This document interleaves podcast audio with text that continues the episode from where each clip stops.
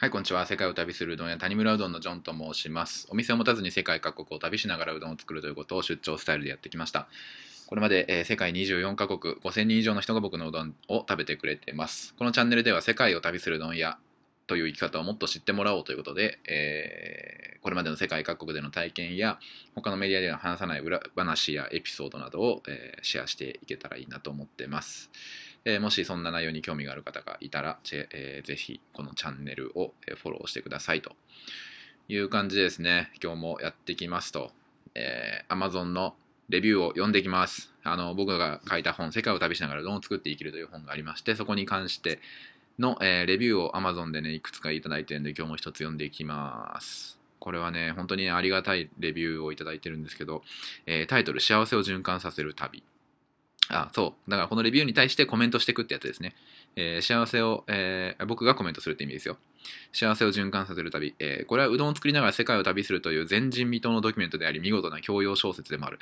著者はうどん道具が入った20キロのスーツケースを担いで世界中を歩き、うどんを作って食べるという体験を媒介にして、自分がか、えー自分が、えー彼らが普段親しんだ、えー世界とは別の世界を見る、見せる。彼はさまざまな食材や、えー環境の違いによる困難や宗教戒律の制限をどう乗り越えるかを考えながら一つ一つ工夫し失敗を繰り返しては学びうどんを作りながら旅をするというノウハウを築き上げていった。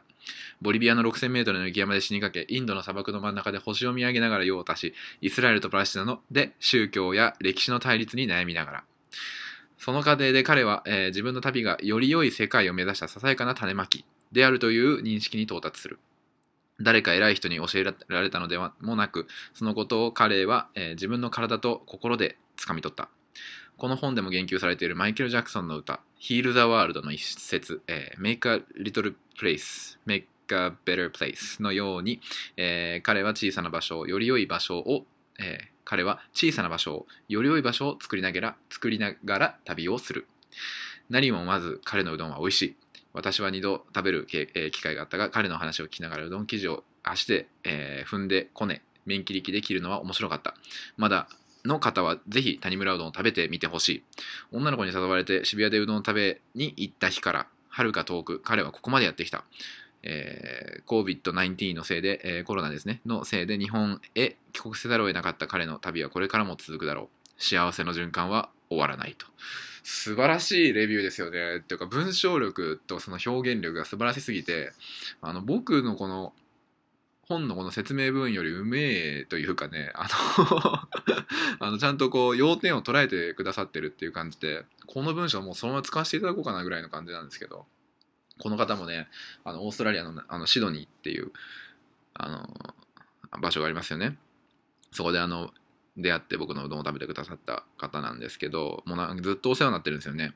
ずっとあの僕の旅を見てくれてるし、僕が Zoom のトークショーとかやったりとかしたら、それも参加してくれたりとか、まあこういう本が出たら買ってくれたりとか、本当にね、あの、本当にこう、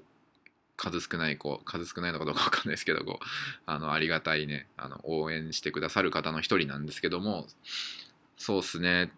この「幸せの循環」っていうとこがねタイトルイトルになってるんですけど幸せを循環させる旅っていう。これまさにそうなんですよね。あの本の中にも書いてあるんですけどこのね幸せの循環っていうのがもう一番のあのこの世界を旅するうどん屋にとっての最大のコンセプトでして簡単に説明するとあの自分が与えたもんは巡り巡って自分に返ってくるよっていうあのあれですね。そのカルマ的なあの英語で言うところの What goes around What goes around comes around みたいなことですよ。回ってきたものはまた自分に戻ってくるみたいな。なんか日本語でもそういうのありましたよね。こう恩恩送り恩返しみたいな。なんかまあそんな感じだと思うんですけどこう要は僕が与えたものは、えーまた他の誰かにそれが受け継がれて、えーまた自分に戻ってくるっていうそういう意味の話なんですけどなんでそれに気づいたかっていうとですね一つあのよくこれは毎回あの僕がうどんのねあのパーティーとかワークショップとかやるときに話す話があるんですけどオーストラリアにやった時にこれ気づいたんですけどこの幸せの循環やなこれって思ったっていうシーンがあったんですけどオーストラリアで会った女の子がオーストラリア人の女の子がすごいこうナイスな人だったんですよね。あのオーストラリアのメルボルンっていう場所にいた時にあのもしパースに来ることがあったら私の家にあの空き部屋あるからそこ泊まっていいよと。キッチンもあるしうどん作りたかったら全然作っていいよみたいな感じで言ってくれた方がいたんですよ僕のことをあの Facebook かなんかで見つけて。で僕はその子のことを全然知らなかったんですけどもちろん。あのまあなんかそういう感じでよっしゃ行っちゃおうみたいなノリにはすごいこう慣れてたというかその時にはもうだいぶ慣れてたんでもう行かない理由もなかったんでそんな風に言ってくれるようになったら行こうと思ってパースに行ったんですよね。パースっていうのはねあのオーストラリアの西海岸にあってメルボルンからは結構遠いんですよ。メルボルンはオーストラリアの南の方南どっちかというとこう東海岸寄りの方なんでオーストラリア大陸ねめちゃめちゃでかいんであれ何時間ぐらいかかるんですかね。多分45時間ぐらい？わかんない。ちょっと忘れちゃいましたけどとにかくあの飛行機で行くっていうそういう距離です。うん車で行ったらねすごい時間があるんですよ。忘れちゃいましたけどそれも。とにかく。それであのその子に呼ばれてオーストラリアのパースに行ってであの結局ねめちゃめちゃ優しいっていうかねよくしてもらってあのわざと空港まで迎えに来てくれて会ってみたら僕より年下の女の子だったんですよ。20代のね20代前半ぐらいの。でその子オーストラリア人であのまあその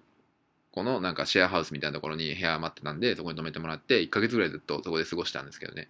ある時なんでそんなに僕にこう優しくしてくれるのみたいな話を聞いたんですよ。そしたらその子の答えがいや実は私はあの日本語の先生をしてて今。あの日本に留学したことがあると。で日本に留学した時にあのたくさん、えー、結構自分が困ってるシーンとかでたくさんの日本人によくしてもらったと。でその時にもしまた今後日本人に会うことがあったら私もできることがしたいって思ってくれたそうなんですよね。でこれはもうめちゃくちゃいい話だなって僕その時思って。僕あのその子によくしてあげたその日本人が、えー、いると思うんですけどその人が、えー、そのしてあげたことっていうのは巡り巡って